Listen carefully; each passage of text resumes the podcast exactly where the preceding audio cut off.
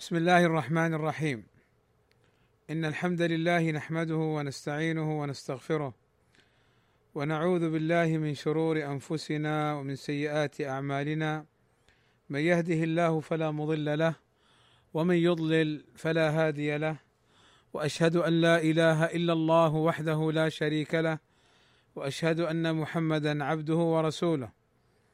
يا أيها الذين آمنوا اتقوا الله حق تقاته ولا تموتن إلا وأنتم مسلمون. يا أيها الناس اتقوا ربكم الذي خلقكم من نفس واحدة وخلق منها زوجها وبث منهما رجالا كثيرا ونساء، واتقوا الله الذي تساءلون به والأرحام إن الله كان عليكم رقيبا. يا أيها الذين آمنوا اتقوا الله وقولوا قولا سديدا يصلح لكم أعمالكم ويغفر لكم ذنوبكم، ومن يطع الله ورسوله فقد فاز فوزا عظيما. ألا وإن أصدق الكلام كلام الله، وخير الهدى هدى محمد، وشر الأمور محدثاتها، وكل محدثة بدعة، وكل بدعة ضلالة، وكل ضلالة في النار. أما بعد، فمرحبا بكم أيها الإخوة والأخوات المستمعون في هذا اللقاء الذي أتدارس فيه معكم أثر ابن مسعود رضي الله عنه: كيف أنتم إذا لبستكم فتنة، كما سيأتي إن شاء الله. وهذا اللقاء أتدارس فيه مع إخواننا في ليبيا وفي الجزائر وفي تونس وفي نيجيريا وفي باريس فرنسا وفي مرسى الخير بتمارة المغرب، ومسجد نور الله بنيويورك، ومسجد الفوزان أيضا بنيويورك، ومسجد بني آدم بنيوجيرسي، ومسجد الفرقان بفلورايدا، ومسجد أهل الحديث بفيلادلفيا، ومركز السلام بكندا، ومركز التوحيد والأثر بفيرجينيا و كاليفورنيا أيضا الإخوة هناك، ومركز الصحابة بكاليفورنيا، والإخوة في كندا في تورنتو وفي أوتاوا بكندا. وإلى كل الإخوة الذين يستمعون إلى هذا اللقاء عبر إذاعة السنة، وعبر معهد الميراث النبوي، وعبر الإذاعات التي قام الإخوة جزاهم الله خيرا بنقل هذا اللقاء. وهذا الأثر الذي أتدارسه معكم لفظه عن ابن مسعود رضي الله عنه قال: كيف أنتم إذا لبستكم فتنة يهرم فيها الكبير ويربو فيها الصغير، ويتخذها الناس سنة، فإذا غيرت يوما قالوا غيرت السنة. قيل: ومتى ذلك يا أبا عبد الرحمن؟ فقال رضي الله عنه: إذا ذهبت علماؤكم وكثرت جهلاؤكم وكثرت قراؤكم وقلت فقهاؤكم وكثرت أمراؤكم وقلت أمناؤكم، وتفقها لغير الدين، والتمست الدنيا بعمل الآخرة.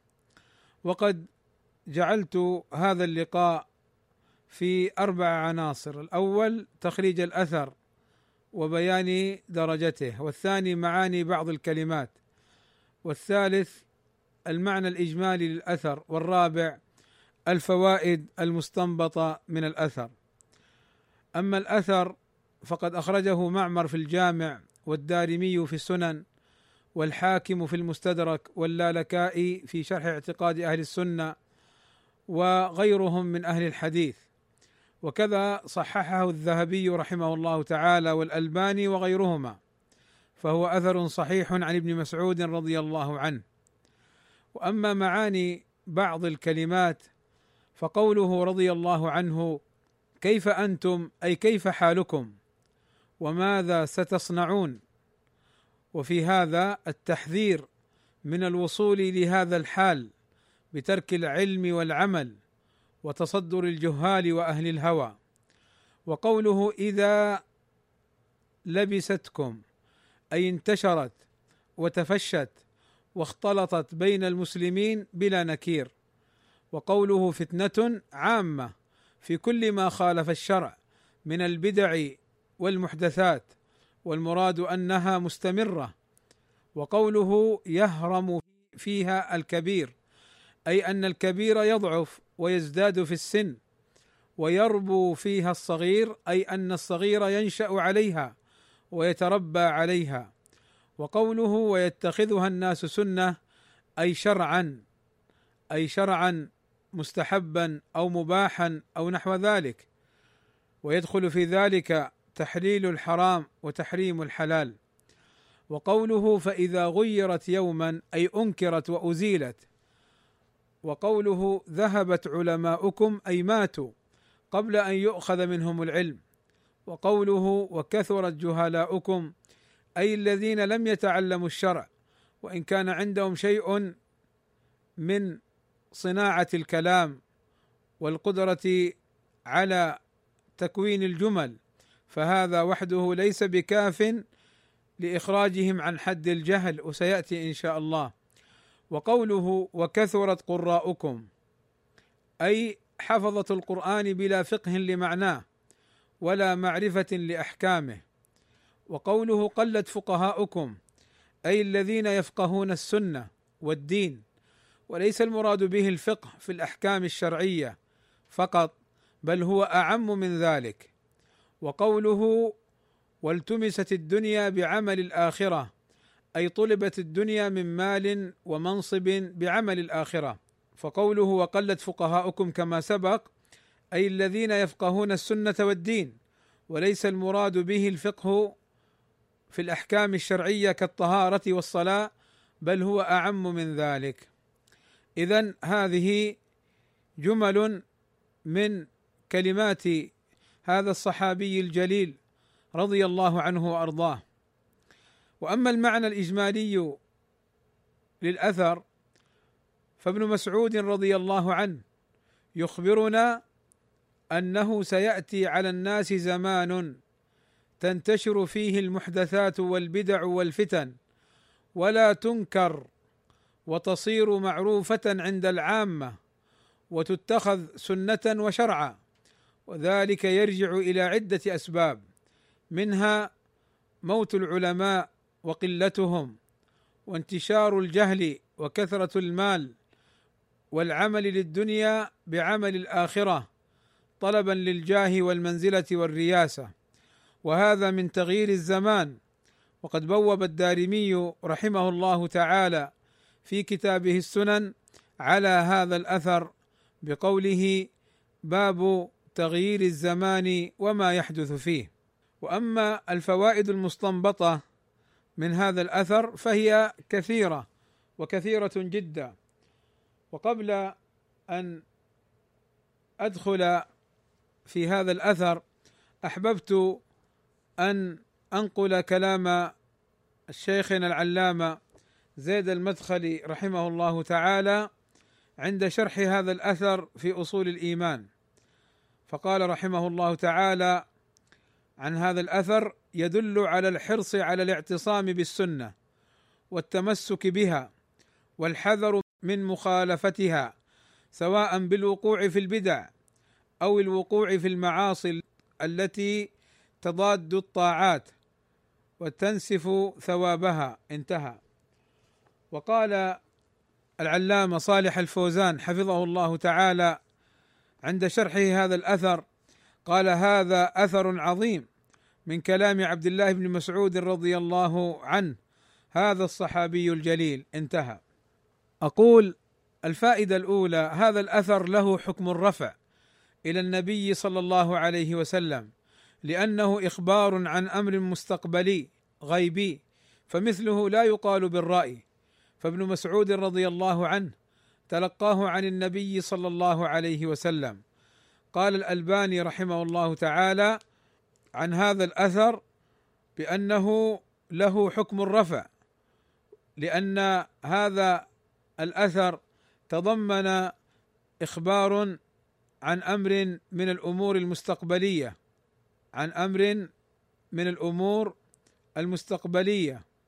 وكذا قال الشيخ حمود التويجري رحمه الله تعالى، وكذا أيضا قال شيخنا العلامة زيد المدخلي رحمه الله تعالى أن هذا الأثر له حكم الرفع إلى النبي صلى الله عليه وسلم.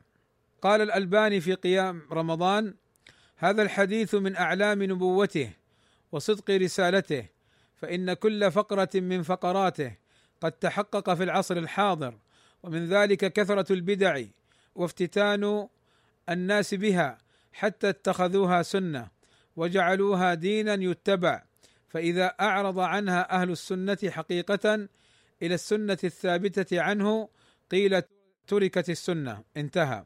الفائدة الثانية: هذا الأثر الذي أخبرنا فيه الصحابي الجليل ابن مسعود رضي الله عنه قد وقع في زمن التابعين فمن بعدهم. قال ابن قيم الجوزية رحمه الله تعالى: إن العمل قد جرى على خلاف السنة منذ زمن أبي الدرداء وأنس، أي مع وجود بعض الصحابة في زمن التابعين، قد عمل بعض التابعين ممن لم يفقه السنة قد عمل بخلاف السنة. وأخرج النسائي في السنن وابن أبي الدنيا في ذم المسكر عن ابن شبرمة قال: قال طلحة لأهل الكوفة: في النبيذ فتنة يربو فيها الصغير ويهرم فيها الكبير. قال: وكان إذا كان فيهم عرس، أي طعام العرس، كان طلحة وزبيد يسقيان اللبن والعسل ولا يسقيان الناس النبيذ. فقيل لطلحة: ألا تسقيهم النبيذ؟ قال: إني أكره أن يسكر مسلم في سببي. فهنا ذكر طلحة رحمة الله عليه وهو من التابعين أن النبيذ، وهو نوع من الأشربة، إذا شرب الكثير منه أسكر، وإذا شرب القليل منه لم يسكر، فكانوا يشربونه ونشأوا على ذلك، حتى كان بعض أهل العلم في ذلك المكان يفتون بجواز شرب النبيذ، والنبي صلى الله عليه وسلم يقول: ما أسكر كثيره فقليله حرام، ما أسكر كثيره فقليله حرام. فتأملوا كيف أن طلحة رحمه الله تعالى اعتبر النبيذ من الفتنة التي وقعوا فيها حيث يرونه حلالا وهو حرام. الفائدة الثالثة: ويدخل في هذا الأثر أهل الرأي. قال ابن تيمية رحمه الله تعالى: قال إسحاق، قال ابن مهدي ونظراؤه من أهل العلم: إن هذه الفتنة لفتنة يعني أهل هذا الرأي، لا شك في ذلك، لأنه لم يكن فيما مضى فتنة جرى الناس عليها فاتخذوها سنة حتى ربى الصغير وهرم الكبير إلا فتنة هؤلاء، وهي علامتهم إذا كثر القراء وقل العلماء وتفقها لغير الدين، انتهى.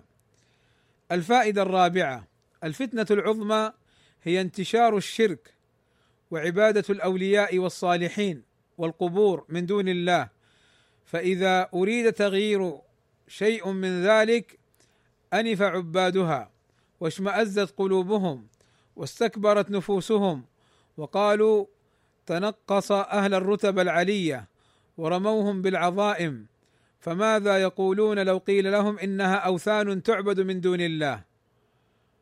فالله المستعان على غربة الإسلام، وهذه هي الفتنة كما قال ابن مسعود كما في تيسير العزيز الحميد.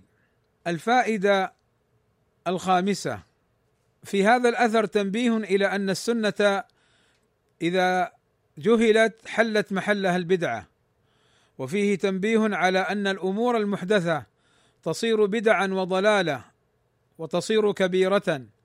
قال البربهاري رحمه الله تعالى: واعلم أن الناس لم يبتدعوا بدعة قط حتى تركوا من السنة مثلها، فاحذر المحدثات من الأمور، فإن كل محدثة بدعة، وكل بدعة ضلالة، والضلالة وأهلها في النار. واحذر صغار المحدثات من الأمور، فإن صغير البدع يعود حتى يصير كبيرا، وكذلك كل بدعة أحدثت في هذه الأمة كان أولها صغيرا يشبه الحق، فاغتر بذلك من دخل فيها ثم لم يستطع الخروج منها، فعظمت وصارت دينا يدان به، فخالف الصراط المستقيم. انتهى. الفائدة السابعة أن المعتبر في ذلك موافقة السنة، ولا يلتفت لعمل الناس إذا خالف السنة. قال ابن القيم الجوزية رحمه الله تعالى: العمل إذا جرى على خلاف السنة فلا عبرة به ولا التفات إليه. انتهى. وذكر الصنعاني رحمه الله تعالى في رده على بعض علماء عصره الذين جوزوا إسبال الثياب بحجة أن علماء الأزهر اعتادوا على ذلك، أي على إسبال الثياب، وأنه أصبح مشهورا بينهم فلا ينكر. فرد عليه الصنعاني ردا بين فيه الأدلة على تحريم الإسبال، وأن عمل الناس بخلاف السنة لا يلتفت إليه، بل هو باطل ولا عبرة به. فكذلك أي عمل يحدث ولو صدر من سلفيين، ولو صدر وجوزه بعض العلماء، فإنه لا يلتفت إليه ولا يعتبر به، بل يرد على قائله. يقول ابن القيم: العمل إذا جرى على خلاف السنة فلا عبرة به ولا التفات إليه. فلو جاءنا عالم وجوز المجالس السرية والتنظيمات الخفية، وجوز مجالس الشورى وأنها من باب الشورى، فنقول لا التفات لهذا القول لأنه خلاف الدليل. وفرق بين المجالس السرية والتنظيمات السرية ومجالس الشورى التي يتدخل فيها في حقوق ولاة الأمر، وبين المجالس التي تكون هي من باب الأمور الخاصة بين أهل العلم لا تتعلق بأمر العامة، فلا يلتبس الأمر على ذي بصيرة. الفائدة الثامنة: لا بد من اجتماع العلم والعمل، فالعمل بلا علم قد يؤدي إلى الابتداع كحال النصارى، والعلم بلا عمل قد يؤدي إلى العصيان كحال اليهود المغضوب عليهم. وفي هذا الأثر أن أهل الباطل يصرون على باطلهم، بل ويصفونه بأنه سنة، والبدع العملية تناقض السنة العملية، فالسنن إن قويت ضعفت البدع، والبدع إن ظهرت في زمن ضعف السنن ظهرت وقويت، كما قال أهل العلم. الفائدة العاشرة: قوله رضي الله عنه: ويتخذها الناس سنة فإذا غيرت يوما قالوا غيرت السنة. وقوله: وقلت فقهاؤكم. أقول في هذا بيان غربة أهل السنة، وأنهم غرباء في زمن الفتن ينبذهم الناس ويطعنون فيهم ولا يقبلون قولهم، بل ويعتبرون السنة التي هم عليها الثابتة بالدليل يعتبرونها ضلالة، ويعتبرون البدع التي هم عليها يعتبرونها سنة. قال الذهبي رحمه الله تعالى: والله عم الفساد، وظهرت البدع، وخفيت السنن، وقل القوال بالحق، بل لو نطق العالم بصدق وإخلاص لعارضه عدة من علماء الوقت ولمقتوه وجهلوه، فلا حول ولا قوة إلا بالله.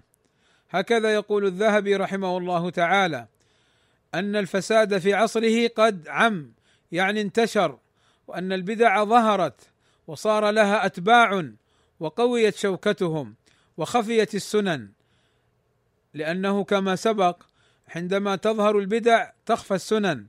وقل القوال بالحق، إما لقلتهم وإما لخوفهم على نفسهم، بل لو نطق العالم بصدق وإخلاص لعارضه عدة من علماء الوقت، من علماء الوقت الذين تأثروا بالبدع وصارت عندهم دينا، فيعارضونهم ويخالفونهم ويطعنون فيهم، بل ويرمونهم بالجهل، فهذا حال الصابر على السنة كالقابض على الجمر، كما قال النبي صلى الله عليه وسلم: يأتي على الناس زمان يكون القابض فيه على دينه كالقابض على الجمر.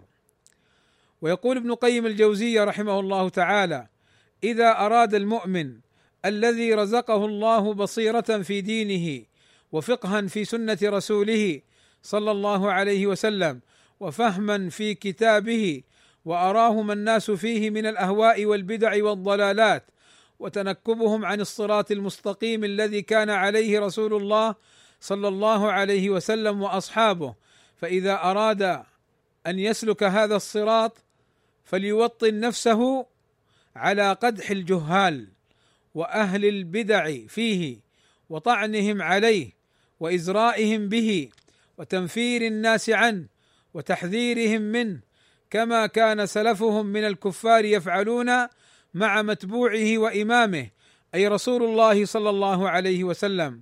فأما إن دعاهم إلى ذلك وقدح فيما هم عليه فهنالك تقوم قيامتهم، ويبغون له الغوائل وينصبون له الحبائل ويجلبون عليه بخيل كبيرهم ورجله، فهو غريب في دينه لفساد أديانهم، غريب في تمسكه بالسنة لتمسكهم بالبدع، غريب في اعتقاده لفساد عقائدهم، غريب في صلاته لسوء صلاتهم، غريب في طريقه للضلال وفساد طريقهم، غريب في نسبته لمخالفة نسبهم، غريب في معاشرته لهم لأنه يعاشرهم على ما لا تهوى أنفسهم. انتهى. وكلامه رحمه الله تعالى بين ظاهر في بيان الصابر على السنة وتغير أحوال الناس، وأن السنة تصير بدعة والبدعة تصير سنة، والسلفي يصبح مبتدعا ضالا، بل قد يكون أخس من الحدادية والحدادي والمأربي والحلبي والمنحرف، يصير من السلفيين ويدافع عنه، ولا شك أن هذا من الغربة. قال المعلم رحمه الله تعالى: قد تدبرت أنواع الفساد فوجدت عامتها نشأت عن إماتة السنن أو إقامة البدع، ووجدت أكثر المسلمين يبدو منهم الحرص على اتباع السنن واجتناب البدع، ولكن التبس عليهم الأمر فزعموا في كثير من السنن أنها بدعة، وفي كثير من البدع أنها سنة، وكلما قام عالم فقال هذا سنة أو هذا بدعة عارضه عشرات أو مئات من الرؤساء في الدين الذي يزعم العامة أنهم علماء، فردوا يده فيه أي أسكتوه وطعنوا فيه. قال: فردوا يده فيه أي فمه، وبالغوا في تضليله والطعن فيه، فيرمونه بأنه يفرق السلفيين، ويرمونه بالعظائم ما ذاك إلا لأنه دعا إلى السنة، يرمونه بالفسق والفجور، يرمونه بالعظائم والفواقر، وهو معروف بعلمه وسلفيته وسنته وتمسكه بذلك. يطعنون في السلفي الذي ينشر السنة ويحذر من أهل البدع. لماذا؟ لأنه خالفهم في أهوائهم، لأنه خالفهم في بدعتهم. قال المعلم: وبالغوا في تضليله والطعن فيه، وأفتوا بوجوب قتله أو حبسه أو هجرانه، وشمروا للإضرار به وبأهله وإخوانه، وساعدهم ثلاثة من العلماء: عالم غال، وعالم مفتون بالدنيا، وعالم قاصر في معرفة السنة وإن كان متبحرا في غيرها. انتهى. الفائدة 11 قوله رضي الله عنه: ذهبت علماؤكم. في هذا الأثر في قوله ذهبت علماؤكم أهمية تعلم العلم الشرعي قبل موت العلماء. قال أبو الدرداء رضي الله عنه: ما لي أرى علماءكم يذهبون، ما لي أرى علماءكم يذهبون وجهالكم لا يتعلمون، فتعلموا قبل أن يرفع العلم، فإن رفع العلم ذهاب العلماء. فهنا أبو الدرداء رضي الله عنه يقول: ما لي أرى علماؤكم يذهبون أي يموتون، وجهالكم لا يتعلمون أي لا يتعلمون العلم ويفقهون في الدين، وإن كانوا يتظاهرون بالعلم، وإن كانوا يتصارعون ويتضاربون ويتسابقون لرياسة العلم، لكنهم في الحقيقة هم خواء. كيف يكون عالما من يطعن في الصحابة؟ كيف يكون عالما يحق التصدير من يصف الميزان بأنه صفة الرحمن؟ كيف يكون عالما من يرد الأحاديث الصحيحة على طريقة أهل الكلام والأشاعرة من كونها تفيد تشبيه الرحمن بصفة الإنسان؟ فلا إله إلا الله. إن كان هؤلاء هم علماء عصرهم فما حال عوامهم؟ نسأل الله السلامة. كيف يصدر من يقول بأن الله ليس من الأسماء الحسنى؟ أما قرأ القرآن؟ أما نظر في السنة؟ فإن الله عز وجل له الأسماء الحسنى سبحانه وتعالى، ولفظ الجلالة الله هو من الأسماء الحسنى، وسيأتي إن شاء الله مزيد بيان لهذا الأمر. فيقول: وجهالكم لا يتعلمون، تصدروا قبل أن يتعلموا. فقال: فتعلموا قبل أن يرفع العلم بموت العلماء أي بموت العلماء. قال: فإن رفع العلم ذهاب العلماء أي موتهم.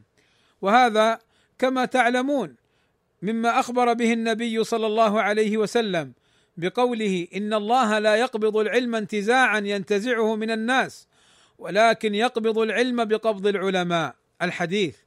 قال ابن مسعود رضي الله عنه: يا أيها الناس عليكم بالعلم قبل أن يرفع، فإن من رفعه أن يقبض أصحابه، أي من صور رفع العلم موت العلماء. وقال ابن عباس: هل تدرون ما ذهاب العلم؟ قلنا: لا. قال: ذهاب العلماء. فهؤلاء الصحابة رضوان الله عليهم، ابن مسعود وابن عباس وأبو الدرداء، كلهم بيّنوا لنا أن ذهاب العلم بموت العلماء وعدم أخذه منهم.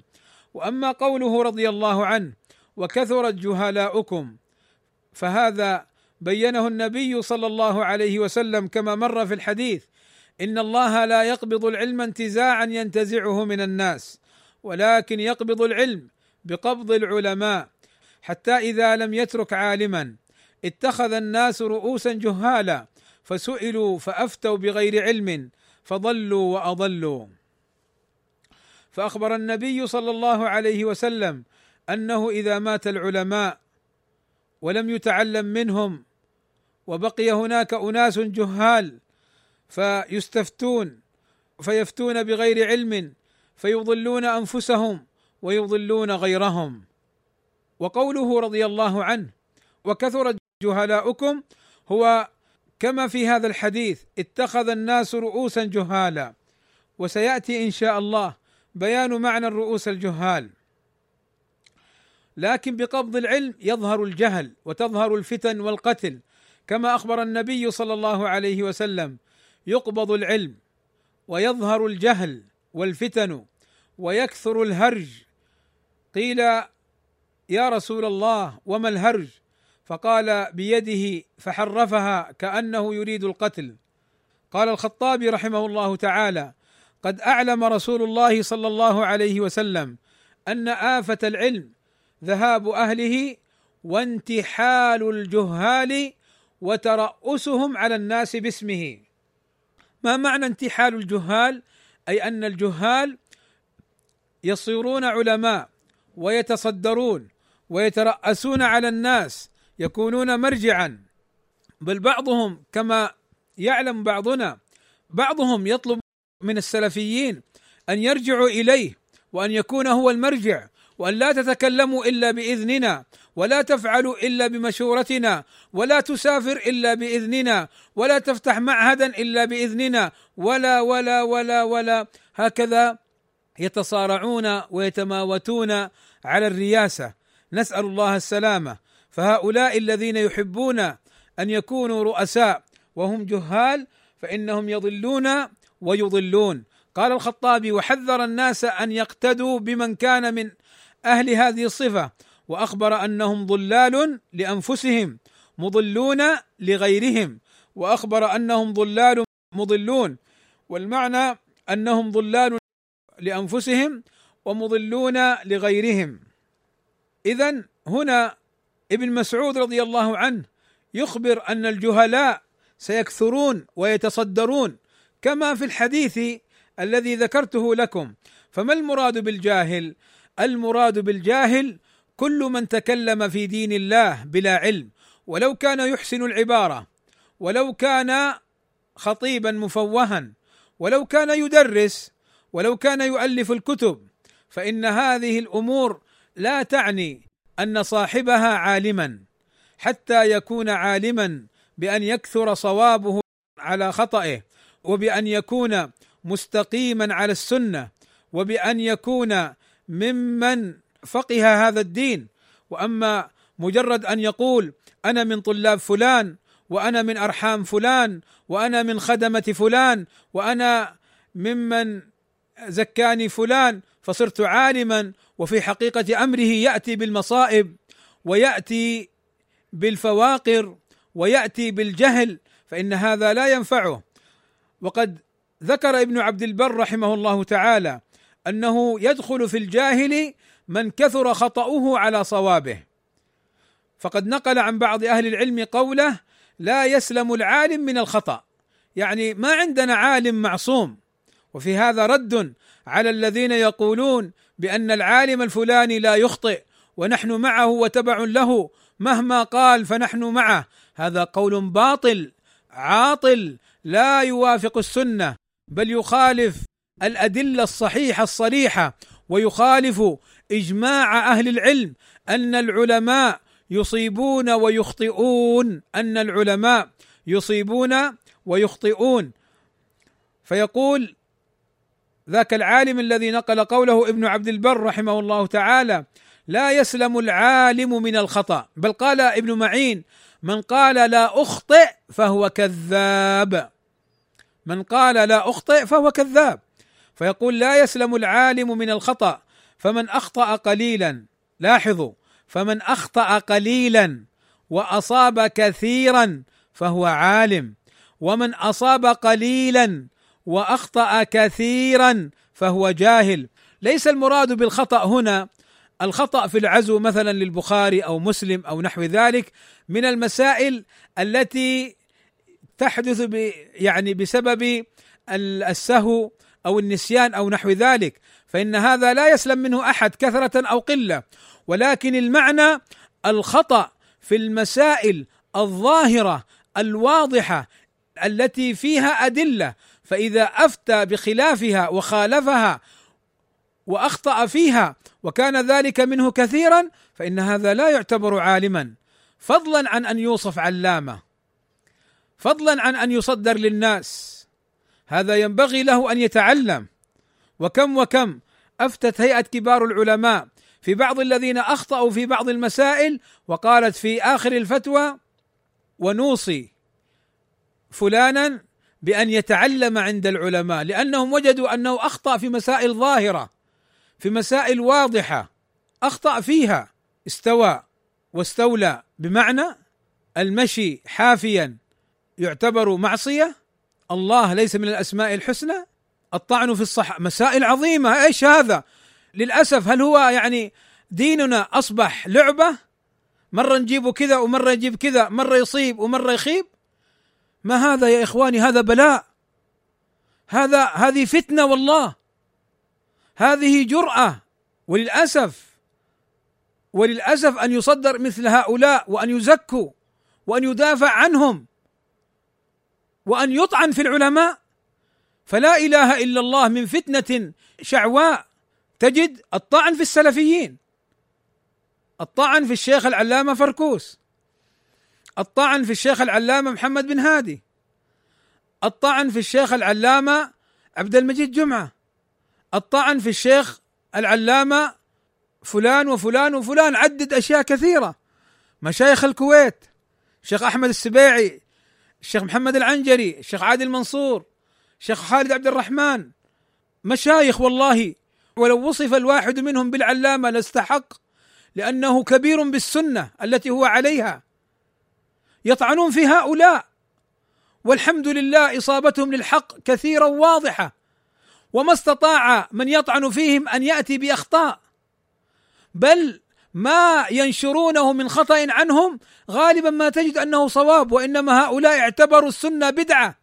ثم يمدح هؤلاء الذين يخطئون في مسائل واضحة ظاهرة ويزكون ويقدمون للناس ويجعلون مرجعا. ما هذا البلاء؟ ما هذا البلاء؟ يطعن في الشيخ العباد حفظه الله تعالى، الشيخ عبد المحسن العباد يطعن فيه، ما هذا البلاء؟ الشيخ محمد بازمول أيضا يطعن فيه، الشيخ سليمان الرحيلي طعنا مبطنا. نحن لا نقول لا يخطئ العالم، قد يخطئ، ولكن هؤلاء يحذر منهم في المجالس الخفية السرية، هؤلاء يتكلم فيهم إسقاطا لهم، وهم أهل سنة وعلماء فضلاء. ما هذا البلاء؟ لماذا؟ لأن هؤلاء كما أخبر ابن مسعود رضي الله عنه وأرضاه، هؤلاء يعتبرون السنة بدعة والبدعة سنة. شيخ مقبل رحمه الله تعالى علم من أعلام السنة، ويأتي قزم ويتهجم عليه ويحذر منه أو يصفه بأوصاف رديئة. الألباني علم من أعلام السنة، ويأتي سفهاء ويطعنون فيهم، علماء كبار يطعنون فيهم ويدافعون عن هؤلاء المتعالمين. فنعوذ بالله من الفتن ما ظهر منها وما بطن. فتأملوا هذا القول بارك الله فيكم الذي ذكره ابن عبد البر عن بعض أهل العلم، قال: لا يسلم العالم من الخطأ، فمن أخطأ قليلا وأصاب كثيرا فهو عالم، ومن أصاب قليلا وأخطأ كثيرا فهو جاهل. انتهى. قال ابن قيم الجوزية: لا ريب أن الجهل أصل كل فساد، وكل ضرر يلحق العبد في دنياه وأخراه فهو نتيجة الجهل. انتهى كلامه عند قوله فهو نتيجة الجهل.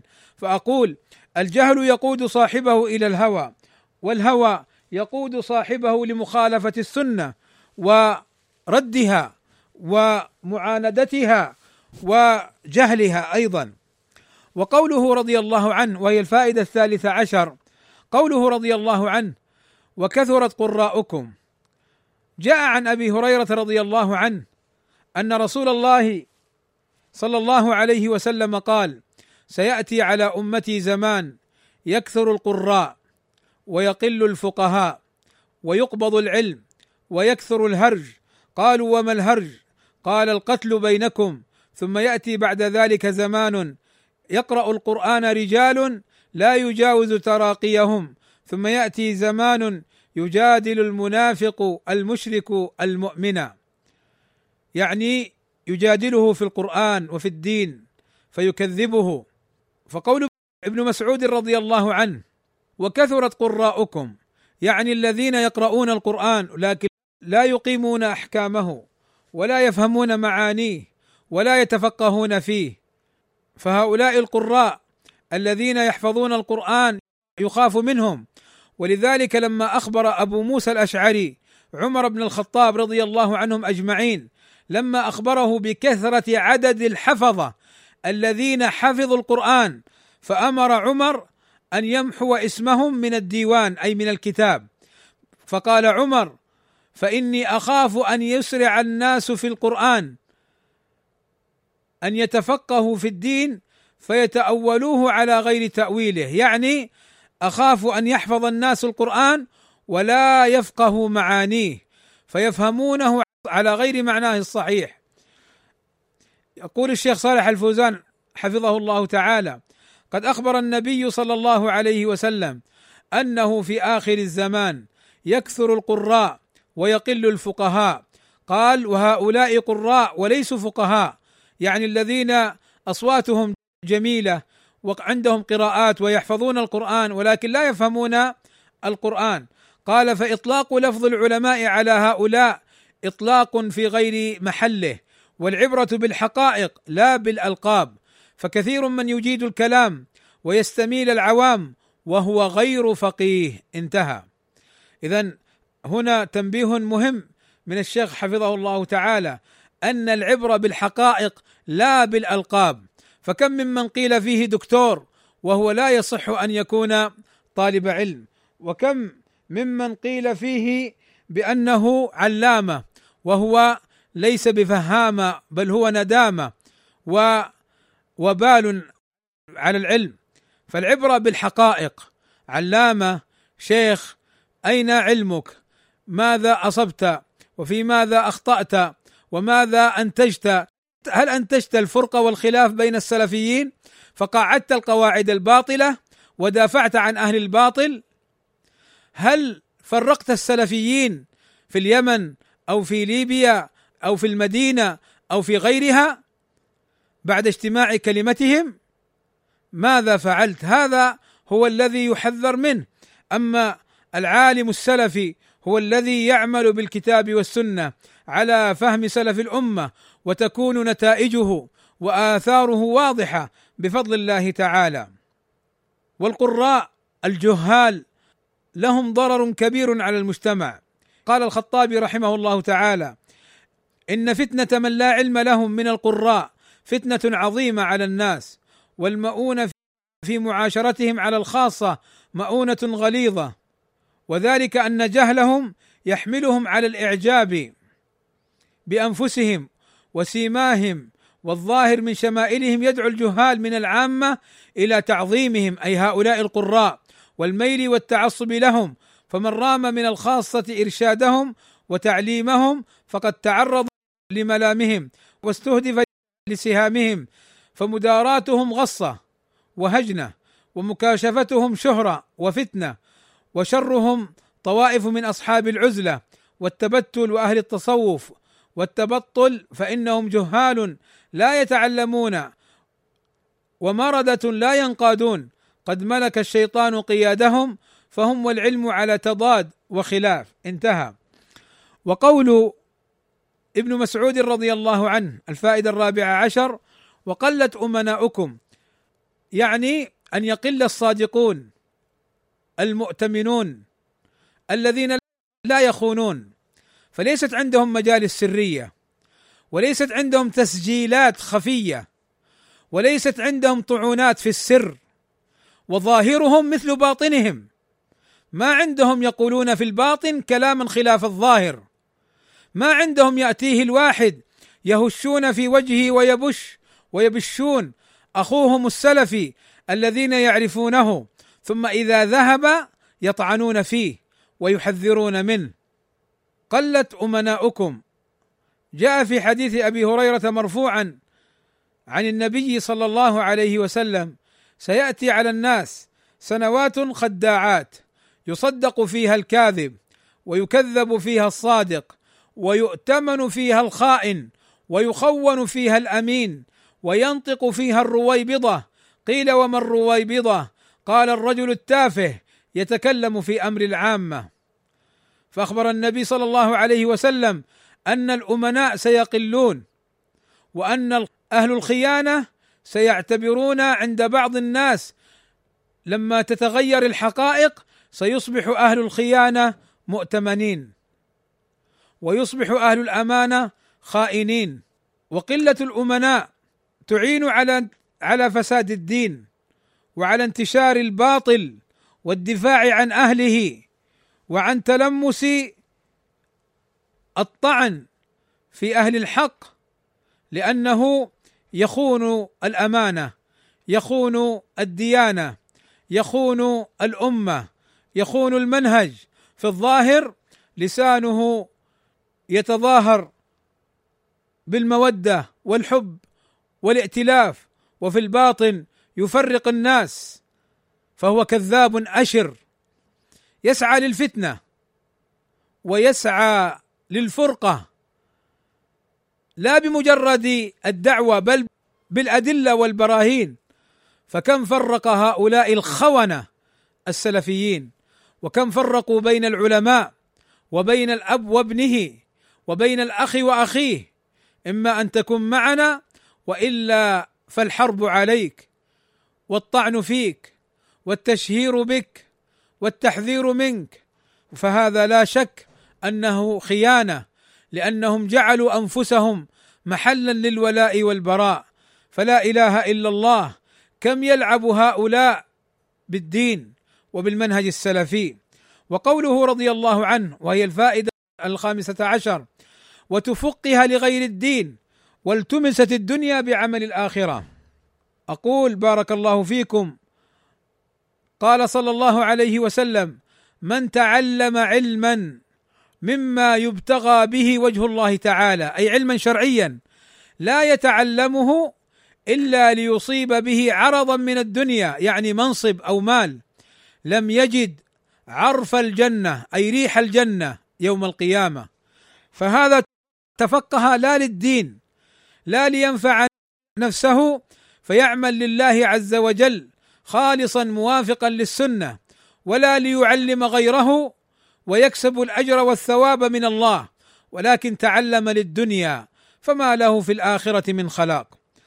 ويقول صلى الله عليه وسلم كما في الحديث المشهور: في أول 3 تسعر بهم النار، وذكر منهم رجل تعلم العلم وعلمه، وقرأ القرآن فأتي به فعرفه نعمه فعرفها، فقال: فما عملت فيها؟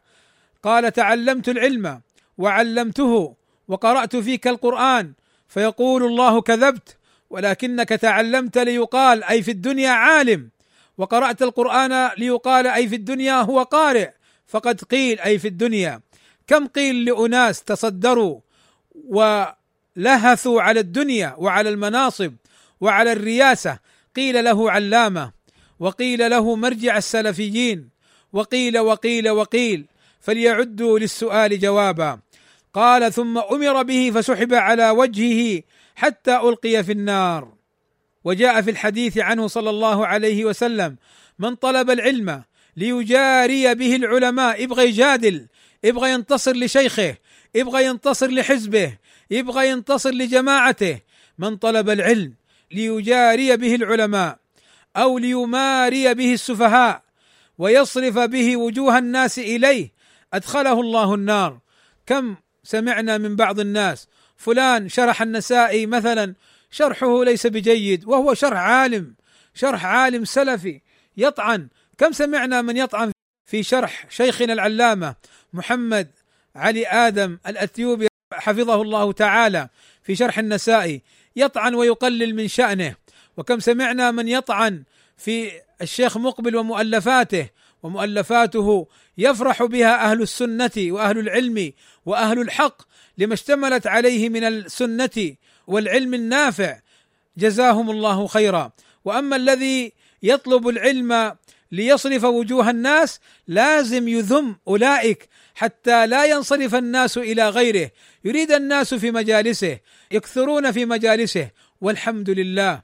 أبشركم إخواني، هؤلاء السفهاء وهؤلاء المجرمون نفر عنهم السلفيون، وأصبح لا يأتيهم إلا الواحد والاثنين، ولا يأتيهم إلا المتردية والنطيحة والميتة وما أكل السبع وما لا خير فيهم.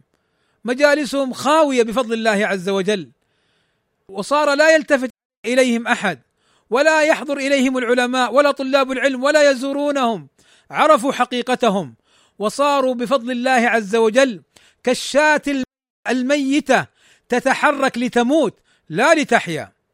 فهؤلاء نسأل الله السلامة والعافية استحقوا نقيض ما سعوا إليه، فقد كانوا يسعون أن يلتف الناس حولهم، وقد كانوا يسعون أن تكون الرياسة لهم، ولكنهم خونة، أصحاب مجالس سرية كذبة، يكذبون على العلماء وعلى طلاب العلم، ففضحوا عند العامة والخاصة، وظهر أمرهم، واشتد النكير عليهم، واجتمعت كلمة السلفيين بفضل الله تعالى على التحذير منهم ومطالبتهم بالرجوع إلى المنهج السلفي الصحيح، وإلا فإنهم ينابذونهم ويرفضونهم.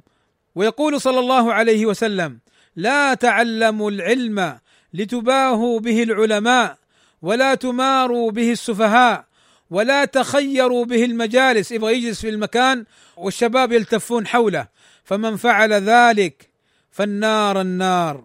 فهذه الأحاديث إخواني وأخواتي بارك الله فيكم تفيد خطورة هذا الأمر، وأن على المسلم أن يخلص في طلبه للعلم، أن يخلصه لوجه الله عز وجل، وأن يطلب ثوابه من الله عز وجل، وليحذر من الرياء والسمعة، وليحذر من طلب الدنيا بعمل الآخرة، ولتكن نيته خالصة.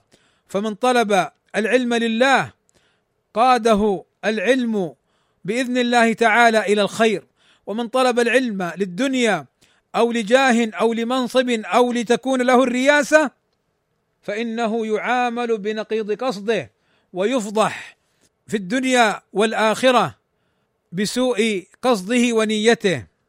فاحذروا بارك الله فيكم من هؤلاء الذين يسعون للرياسة ويتقاتلون عليها ويتنافسون فيها، يريدون أن تكون الكلمة لهم.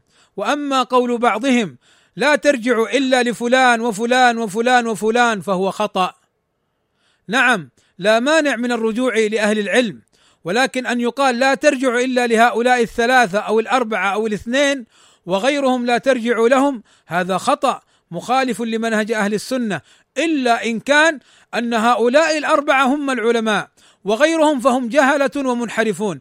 إن قلتم ذلك فهذا ضلال وانحراف، لأن العلماء كثر بفضل الله عز وجل في المملكة وفي الكويت وفي الجزائر وفي مصر وفي سائر بلاد المسلمين، وطلبة علم بفضل الله عز وجل.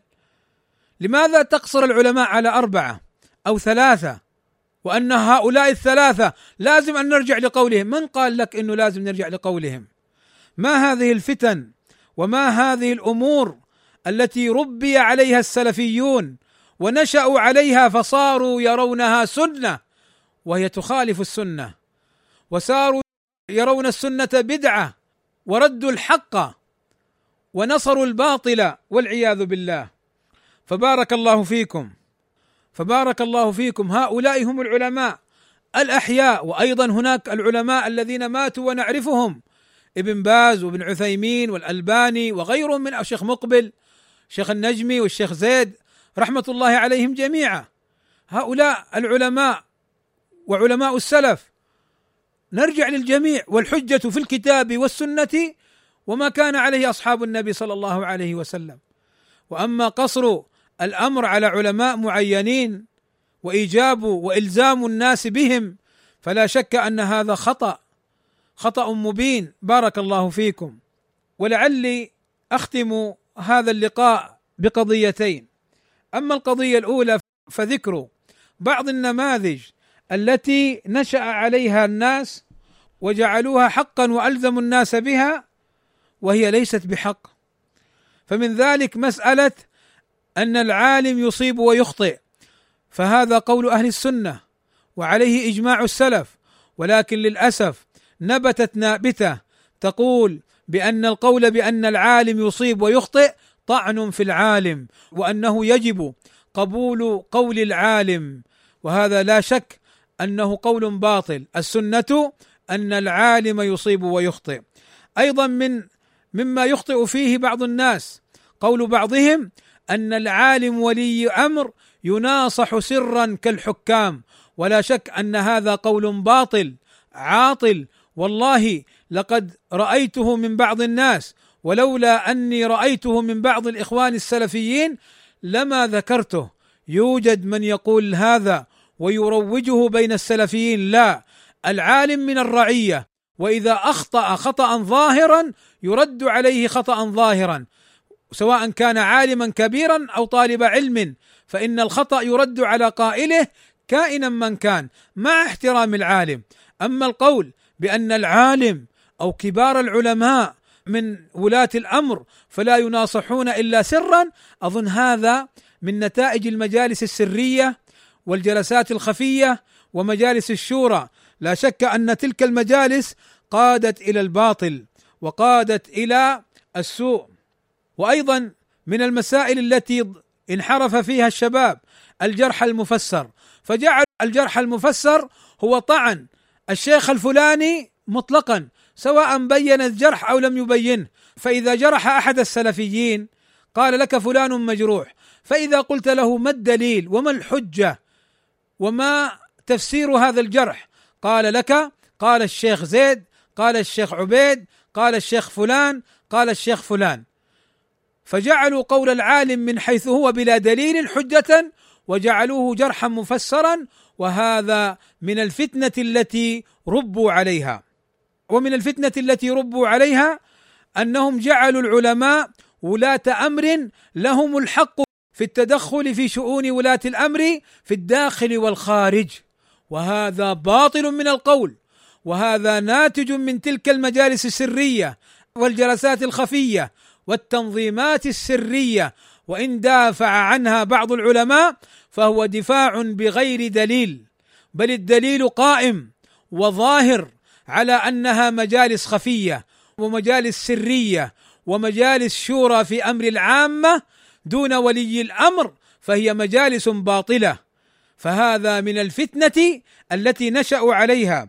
وأيضا من الفتنة التي نشأوا عليها للأسف الشديد تصدر بعض الجهال والمتعالمين دون نكير، ودون أن يطالبوا بالرجوع لتعلم العلم، بل يدافع عنهم، ولا شك أن هذا من الفتن.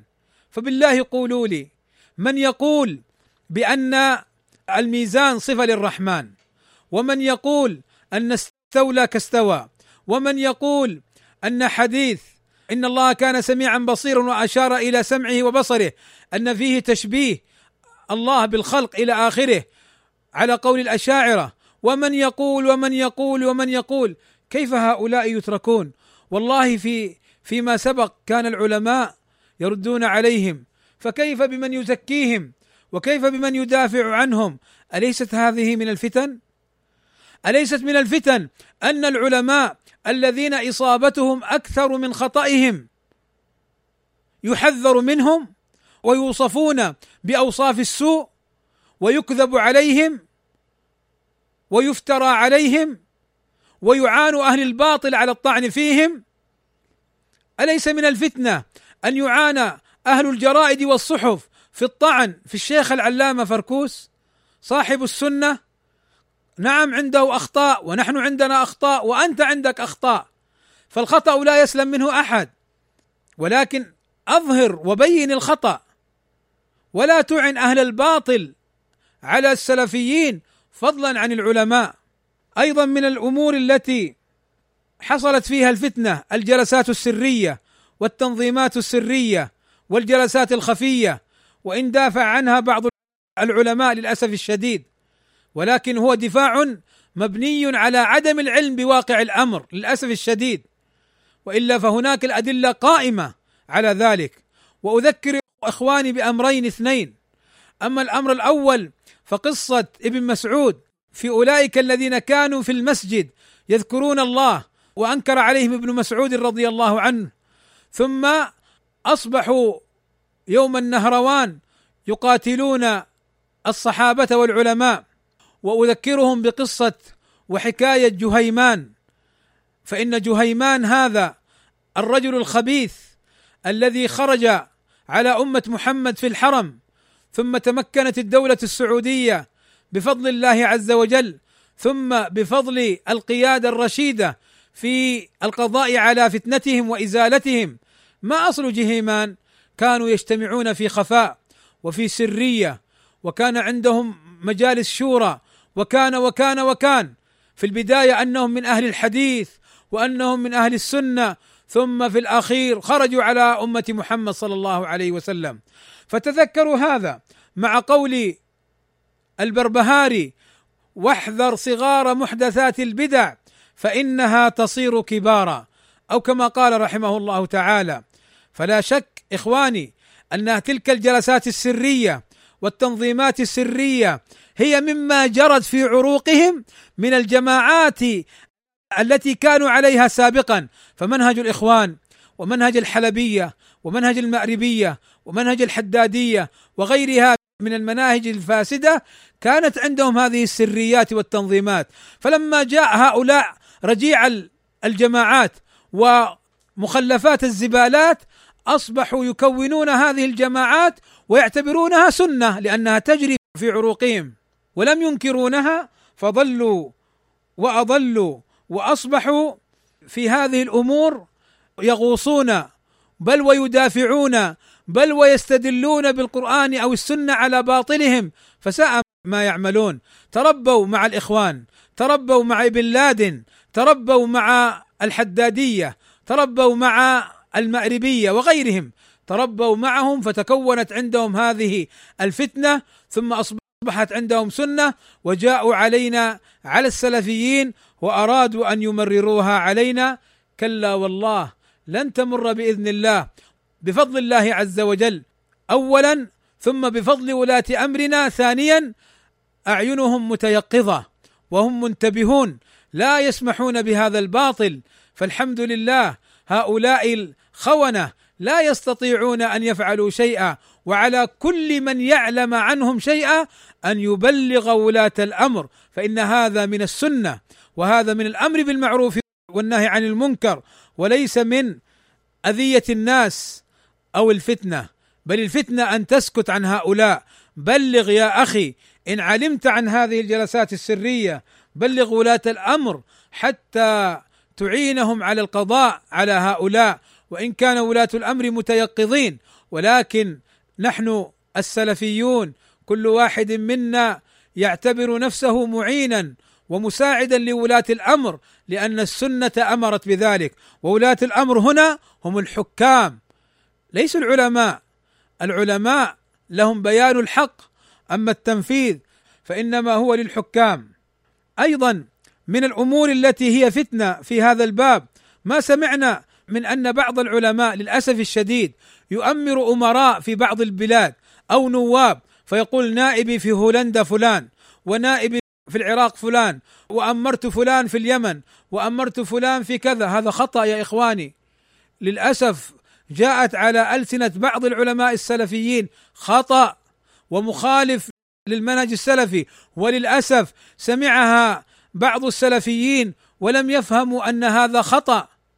أيضا من الخطأ ما وقع من هاني بريك من الديمقراطية والخروج، ومع ذلك للأسف يثنون عليه ويمدحونه، وإذا طعنوا فيه طعنوا به بكلمات باردة، ثم رجعوا وأثنوا عليه، ثم رجعوا وتراجعوا، ثم يخمدون الموضوع ويسكتونه ولا ينشرونه مرة أخرى، مع استمرار هذا الخارجي المبتدع الضال هاني بريك في خروجه ومقاتلته ومنابذته لولي الأمر في اليمن، ومع ذلك سكتم بكتم كما يقال، صم بكم كما يقال، لا يتكلمون بشيء. وأما السلفي يجرون وراءه ويحذرون منه ويرمونه بالكذب والفواقر ويسعون لإسقاطه، وأما هاني بريك كلمة ثم أخرى تعدل ثم أخرى تخفى ثم تسجيلات.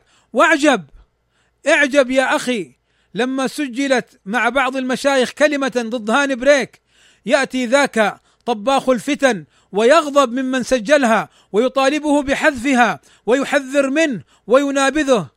ما هذا؟ تدافع عن رجل خارجي ضال؟ تدافع عن رجل يسعى للديمقراطية أو يدخل في الديمقراطية؟ ما هذا؟ تدافع عن رجل خارجي يفرق المسلمين، وقد يؤدي بل ويؤدي عمله إلى إراقة الدماء. لا يا لك من كهف فتن وطباخ الفتن، فعلا كما وصفك بعض الواصفين. ما هذا؟ ما هذه الجرأة في اللعب والتلاعب في دين الله عز وجل؟ فبارك الله فيكم، هذه نماذج من الأمور. أيضا مسألة الشورى، أيضا مسألة الشورى، المجالس السرية والشورى، هذه ليست من السنة وإن دافع عنها بعض المدافعين.